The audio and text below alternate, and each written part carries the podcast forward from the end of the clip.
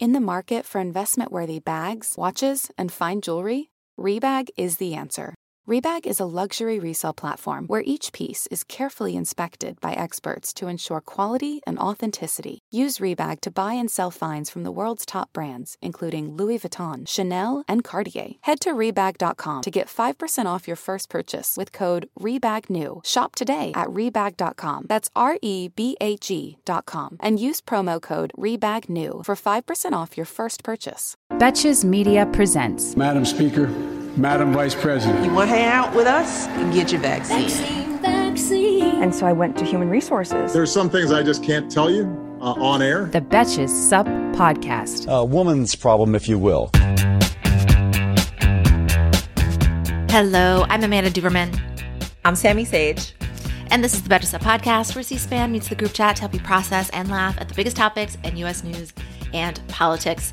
Today, we're joined by Gabrielle Wyatt. She's the founder of the Highland Project, which is focused on building and sustaining a pipeline of Black women leading communities, institutions, systems, all those places where decisions are made for Black women and for all of us. Thank you so much for being with us today. Thanks for having me. This is perfect for President's Day because we are figuring out why there have been so many white male presidents, I guess. We're getting to the bottom of it in this very episode. Yeah, I did actually last minute add that question that we definitely needed to uh, to address today is why why have they all been white men? Why have they all been white men? But before we sort of just to frame our conversation for our listeners, we're going to sort of talk about the state of black women at work and a little bit in politics. Can you talk about how that intersects with with your activism and what the Highland Project does? Sure. Um, so I, you know, it's all interrelated. Um, we are solving for over 400 years of slave, slavery, segregation, and institutionalized racism. And so, from my perspective, um, for my life's work, what that means is that if we're serious that America is about multi generational opportunity, it also must mean we have to be serious about multi generational wealth building.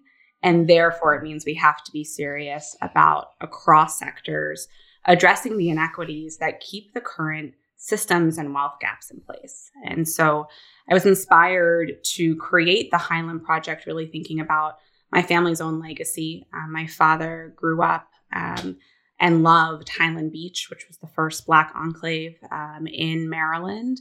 That was a creation of um, Frederick Douglass and his son. And it was really putting a stake in the ground about wealth, yes, meant purchasing property and passing that down to family and friends, but also meant a place to heal from racism. It also meant it was a place to strategize about how to tackle racist systems that we all were a part of or living under. And so the Highland Project is focused on how do we create solutions for us by us, um, led by Black women that are funded by Black women, and most importantly, executed by well rested Black women. Um, and I think that, you know, at the heart yeah. of what we're trying to do is continue to prove that we've been at the center of impact and change for centuries and that we are worthy of investment, we're worthy of rest, and we're worthy of true leadership at tables. Yeah, definitely. That's amazing. So I'd love to sort of start with talking about the impact of the pandemic on Black women at work, sort of start kind of like hyper temporal. We know that COVID exacerbated social issues related to equal pay, childcare, some of the some of the things you were getting at before, and that many women haven't recovered. January job numbers came out recently. They were great for men. Men have basically made up all of their gains now, I believe. And we saw some improvements for women. Uh, the overall unemployment rate for women 20 and older, it hovered at 3.6%, but that is a much bigger number for black women. It's nearly 5.8% for black women. So 5.8% of black women were still unemployed. And there's reason to believe it's even higher because those numbers don't really consider um, how many people who was working at the start of the pandemic. So I'm just curious zooming out here, what factors do you think are contributing to these numbers, and how much of this is, you know, directly pandemic related, and how much is the like same structural inequities that you talked about, you know, at force at play again? Yeah. Um, for me, at the heart of it, again, it's the same structural inequities. But what we see is that when we apply band aid solutions, when you have moments like we've we still are in in the pandemic, you're exacerbating the problem. And so pre-pandemic, we know that black women were also still the furthest behind mm-hmm. in the unemployment rate. And now we're seeing that exacerbated against the backdrop in my opinion of two things that we've seen an uneven and an inconsistent public health response to the pandemic mm-hmm. over the last 2 years. And two, we've seen a child care infrastructure that frankly right now feels like it's hanging by a thread, right? We know that over 100,000 workers are still missing from this sector alone. We know that childcare facilities are failing and that they're failing in the very same neighborhoods that Black, Latino, and Asian Americans are living in. When you're faced with the fact that a childcare center may not open again, right, that those closures may be permanent, that impacts how you're thinking about navigating the workforce. And so, in my opinion, when we don't center solutions, when we don't reimagine systems to be focused on those most impacted by structural inequities, this is the crisis that happens. And so, yes, we need to see increased vaccination rates among kids. That's going to be instrumental in supporting our economic recovery as Black women. But that's not going to be enough. We have to see that work in tandem with targeted economic policies that create on ramps for the job market, particularly for Black women with childcare needs. So, can you give an example of what you referenced earlier? Like, what's a band aid solution versus a systemic solution? And I know that your organization, the Highland Project, has a really unique approach to that. So, how do you create systemic solutions? So, I think when we see one time infusions of cash that are given out and yet a proven program like the child tax credit, which has provided stability not only for Black moms, right? Yeah. But for Americans writ large. When we see those hanging in um, ridiculous debate, right? Yeah. Like at a standstill, that's a problem because, in my opinion, the tax credit addresses a structural inequity. The one time infusions of cash are helpful, right? But, but they're not undergirding the system of inequity that we're seeing. Um, so for me, I think, Sami, about one of our inaugural Highland leaders, Aisha, who lives in Jackson, Mississippi, leads Magnolia's Mothers Trust and has piloted, piloted guaranteed income with Black mothers and has shown that this could be a structural solution for meaningfully and respectfully uplifting women out of poverty um, as a solution. Yeah, that that reminds me of I mean a recent study I think came out that said when you these child tax credits directly contributed to like better brain development in babies, which I personally would like to live in a world where our, our new people are better brain developed. like it's good for oh, all yeah. of us. We are way behind on the brain development. that much is clear. Hey, American Fever Dream listeners, I'm here to tell you that there is no reason to panic the next time you're searching for the perfect gift. Because now you can use gift mode on Etsy. Gift mode on Etsy is here to take the stress out of gifting so you can find the perfect item for anyone for any occasion. And it's easy. You just tap or click gift mode in your Etsy app or Etsy.com, and then answer a few questions about who you're shopping for and what they like. And gift mode instantly gives you a curated gift idea list based on hundreds of personas. Now it is simple to find gifts made by independent sellers for all the people in your life. So whether you need a Mother's Day gift for the quilter or a birthday present for the vintage hunter, there is something for everyone on Etsy. Some of my favorite things to do are go to Etsy gift mode and then search absurd things like what kind of gifts do you have with Walter Cronkite on them? What kind of gifts do you have for dachshund owners? There's jewelry, ceramic, toys, board games, all kinds of fun stuff. A gifting moment is always right around the corner, whether it's a birthday, an anniversary, a holiday, or even just a day to say thank you. Gift mode on Etsy has you covered. Need to find the perfect gift? Don't panic. Try gift mode on Etsy now. Today's episode of American Fever Dream is brought to you by Nuuly. Have you ever felt that fast fashion ick, but can't always afford the super high end stuff? I have a solution for you. It's Nuuly. Nuuly has everything you need to bring your closet up to speed for the season without breaking the bank. Free your closet of impulse purchases and skip the buyer's remorse by renting instead. Nuuly is a subscription rental service, and for just $98 a month, you get your choice of any six styles. They also have inclusive sizing up to 5X, as well as petite and maternity. You get fast, free shipping and returns and professional cleaning and Nuuly state of the art laundering facility. No laundry for you to worry about. This is the best. You just put it back in your box, send it out, and before you know it, you've got your next one. And you always have the option to buy what you love for sometimes up to 75% off. I bought the Rachel Antonoff pasta puffer from them. I was obsessed with it, like everybody who tries it is, and it was completely sold out everywhere else. So I felt like I really, really had an in there. So thank you, Nuuly. Nuuly is an amazing value at $98 a month for any six styles. And right now you can get $20 off your first month of Nuuly when you sign up with the code FEVERDREAM20. Just go to N-U-U-L-Y.com. That's Nuuly with two U's and enter the code FEVERDREAM20 and sign up to get $20 off your first month. That's N-U-U-L-Y dot com, Nuuly with two U's with code FEVERDREAM20. Nuuly subscription clothing rental, change your clothes.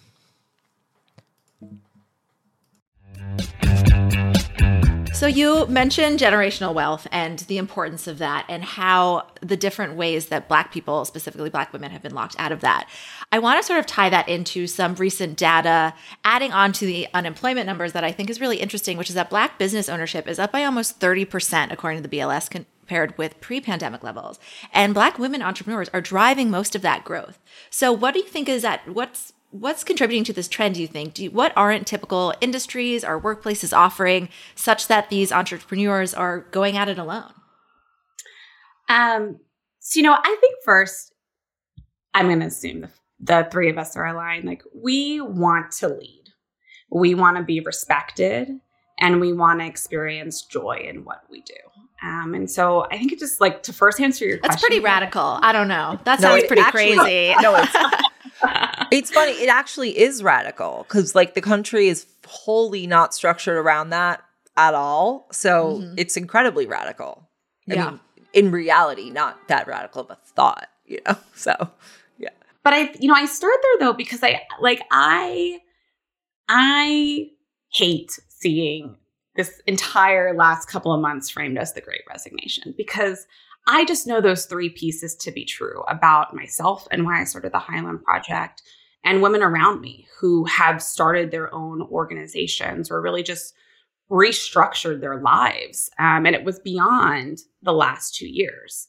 Um, I think what we do see an increasing trend of is the placement of women, period, and particularly Black women in quote unquote leadership roles but often still being the only in those roles and not ever truly being given a seat at the table. And so, what I'm curious about is what was the data before the pandemic about the number of Black women who had side hustles, who were taking on consulting contracts because they wanted to lead, they wanted to feel respected, they wanted to experience joy. And I think what happened, my hunch in this pandemic was in that pause, there was a sinking in that we're sitting at these tables that are created by a white, white male dominated structure that produces daily microaggressions and macroaggressions and daily limits our ability to in- innovate and limits our ability to lead. And I think that because of that, many of us said, you know what, these don't have to be side hustles anymore right? This, I don't have to grind it out in order to experience joy, in order to experience value, in order to have my leadership realized is truly impactful. I also think 2020 was really illuminating of how not only do these structures organizationally not serve Black women, especially, but the consumer offering also doesn't because that because of who is making the decisions. And I think that is actually what has enabled a, a, demand for these, you know, side hustle jobs that actually become, you know, to actually become successful because they're they're basically creating they're responding to a demand that is, has already been there, but because of sort of the way society was structured at that point and what people thought the potential was, there was no real way to serve it. But um so in that way it has been really an opportunity. Yes. Yeah. Yeah. That's an interesting point. And yeah, as you were talking, I was thinking like the great resignation kind of just refers to like a lot of white collar, largely white privileged employees suddenly realizing the workplace sucks. But like black women have always known it sucks because it's always sucked extra for them. So I think that is so interesting. It's like this business growth is is definitely really high, but I'd also be curious to see how it compared previously because yeah, a lot of people now are like saying fuck it, but conditions were there for black women at work to say fuck it forever, I think. Yes, yes, that's right. And I do think the onus is now shifting to organizations that claim to make racial equity commitments, particularly with dollars, to help ensure that these businesses stay alive, right? Like what we know across sectors is that leaders of color, period, experience underinvestment when they start their own ventures. And yet, you know, I think Sami, to your point, they're starting ventures that have been long awaited, right? Longed for by their consumer. And I think there's a, you know, a big onus right now, in my opinion, on all of these organizations that made big commitments two years ago and got very little dollars out the door to put their money where their mouths are and help this moment of incredible entrepreneurship and innovation that we've known in our DNA as Black Americans to really continue um, and transform what we're seeing. Yeah, I think that's yeah, such an important point. Like as these businesses, as we all reject these circumstances, we also have to like support the people that reject them and, and break out on their own. You also how do you how do you try to sort of like correct for that imbalance investment with the Highland Project? Yeah. So, you know, I'd say a couple of things. One, we um, are trying to redefine what wealth means at the Highland Project. And so I think that's the first important thing to know about us. Um, we don't think about it as purely dollars in pocket. We know that dollars in pocket are great, right? Particularly in an American society, but it's not enough. It's not enough if we're experiencing disproportionate health um, outcomes that are negative, right? It's not enough if we don't have access to incredible schools that can even help us to earn a higher wage. And so at Highland, we think about wealth as ensuring students have economic justice, ensuring that um, we have educational justice, that our well being is protected and thriving, and that we're able to operate in democracy um, in a way that truly represents us, right? That our issues are showing up across all levels, that our leadership is showing up at all levels.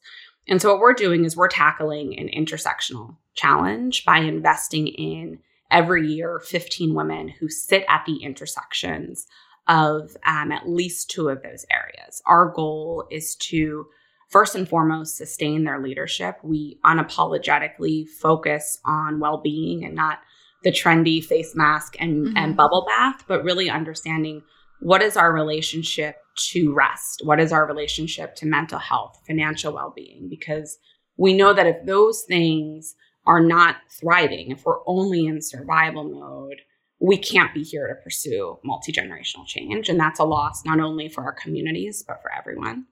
The second piece is that we invest in their brilliance. We invest $100,000 in unrestricted capital in each woman um, not her organization, but in the brilliance that she will come up with during her time with us at the Highland Project. Think about it as the MacArthur Genius Award for Black women. We know that when trusted leaders have trusted capital, they do things to propel America forward. Um, and we're doing that um, by centering Black women um, and centering, ensuring that we honor their rest and their brilliance.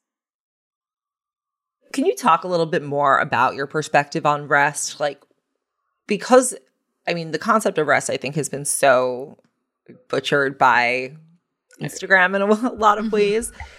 How, what is your perspective on like the right, I guess, amount of rest? Like how you ensure that people are rested and like even controlling for some of those life circumstances that we can, none of us can control, really. Yeah. Um, I think about it first as a Black woman as understanding why rest feels um, often the beginning of a journey as um, something to push away, right? Because our bodies had, had only been used from the moment we arrived in this country for work. And that actually, if we rested, we wouldn't be here, right? We wouldn't survive another day. And so I think this that I think this is a piece that has been bastardized by social media, right? About rest, particularly for Black women and people of color is that rest has been um, socialized in our very core as something that could equal death, right? Like it could equal not being able to continue to be here, to think about building a legacy and seeing your legacy be built. Um, and so I think understanding and unpacking that journey, Dr. Gail Parker um, is phenomenal. She's a body of work um, that is probably like is older than the three of us on the phone.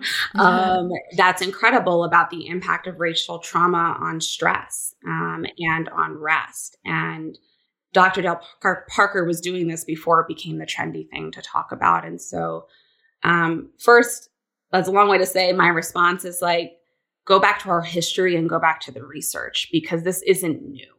This isn't new. Um, two, we need to figure out our seasons of what rest means. And so, you know, I often say for people who I coach or mentor, like rest isn't sleep. Don't confuse that with it, right? Rest is your ability to tap into a place in your core where you hear your breath and you can see your imagination. Um, and that could look like a five minute practice, that could look like a two hour practice. That's going to change based on the season. Um, but what I do know from my own study of rest, um, I study under Octavia Raheem, um, whose yoga mama was Dr. Gail Parker, um, is Dr. Gail Parker. What I know about my own rest is that it comes in seasons, um, and that I know that if it were not for my rest journey, I wouldn't have imagined Highland. Um, and that's not to sound all hippy dippy and that there's crystals behind me in my apartment, um, but it's to say that rest is different than sleep rest is different than hopping on your Peloton as a way to exert energy, right? Or to clear your head. Yeah, as you were talking in the beginning about like the generational trauma associated with like a, a, fear of rest, it just makes like what Simone Biles and Naomi Osaka do even more powerful and like just the like deep forces that they are working against in that moment and like how hard it really was for them to stand up. I also want to talk about some of the polling you do. I mean, we're able to access sometimes diverse polling, but these polling groups still are are large. I don't know how diverse they are. Your polling is, you know, by black women for black women. What what have been some of your most interesting findings with that?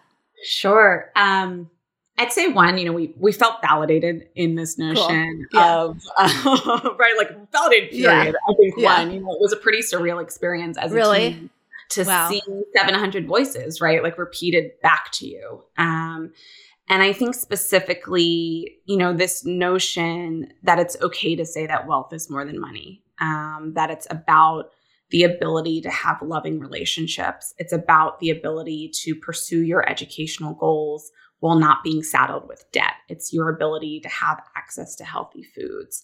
Um, that was validating. And it also, you know, it, it made sense to us, right? Of like, it's not we want to experience joy right i like I, I, just i just deeply believe everyone wants to experience joy um, and that that is a definition of wealth in and of itself um, i think what was the hardest to um, swallow frankly was looking at the numbers around the daily experiences with discrimination racial discrimination um, and sexual harassment. Um, and so we saw that um, pretty loud and clear in the data. Um, over one third of Black women experience um, racism in their daily lives. And to see that in print was something that was incredibly jarring. And then when you put that next to, you know, the top things that um, or items that black women wanted not only policymakers but leaders across sectors to respond to number one most understandably, therefore, was racial discrimination, followed by voting rights, followed by education. Um, so it, you know, it was a surreal experience to see data um, by us for us, as you say, um, and to really look at, you know, that we this question, right, of has the needle really changed, right, or has it really moved? Um, that that I think was part of the hardest part of going through that data set. Mom deserves the best, and there's no better place to shop for Mother's Day than Whole Foods Market. They're your destination for unbeatable savings, from premium gifts to show-stopping flowers and irresistible desserts. Start by saving 33% with Prime on all body care and candles. Then get a 15-stem bunch of tulips for just $9.99 each with Prime. Round out Mom's menu with festive rosé, irresistible berry chantilly cake, and more special treats. Come celebrate Mother's Day at Whole Foods Market. Hey, it's Ryan Reynolds, and I'm here with Keith, co star of my upcoming film, If, only in theaters, May 17th. Do you want to tell people the big news? All right, I'll do it. Sign up now and you'll get unlimited for $15 a month in six months of Paramount Plus Essential Plan on us. Mintmobile.com slash switch. Upfront payment of $45 equivalent to $15 per month. Unlimited over 40 gigabytes per month. Face lower speeds. Videos at 480p. Active Mint customers by 531.24 get six months of Paramount Plus Essential Plan. Auto renews after six months. Offer ends May 31st, 2024. Separate Paramount Plus registration required. Terms and conditions apply if rated PG. So you've sort of been talking about getting at this idea, I think, and correct me if I'm wrong, that like our our our inherent value and even our like wealth is not defined by our productivity. And this these are sort of these are also political concepts in a way that a lot of our politicians and elected leaders kind of promise to pursue in social policy and things like paid leave and a child tax credit and just like you know the radical notion that you just like deserve as a person on the planet to have a place to live and and enough to eat so on that note i mean black women elected this democratic president and the democratic government that's sort of known he thanks them frequently but it's kind of unfortunately so far not been able to deliver on a lot of the policies that address some of those things I said that would address a lot of these challenges Black women are still facing in the workplace or caring for children, caring for other family members.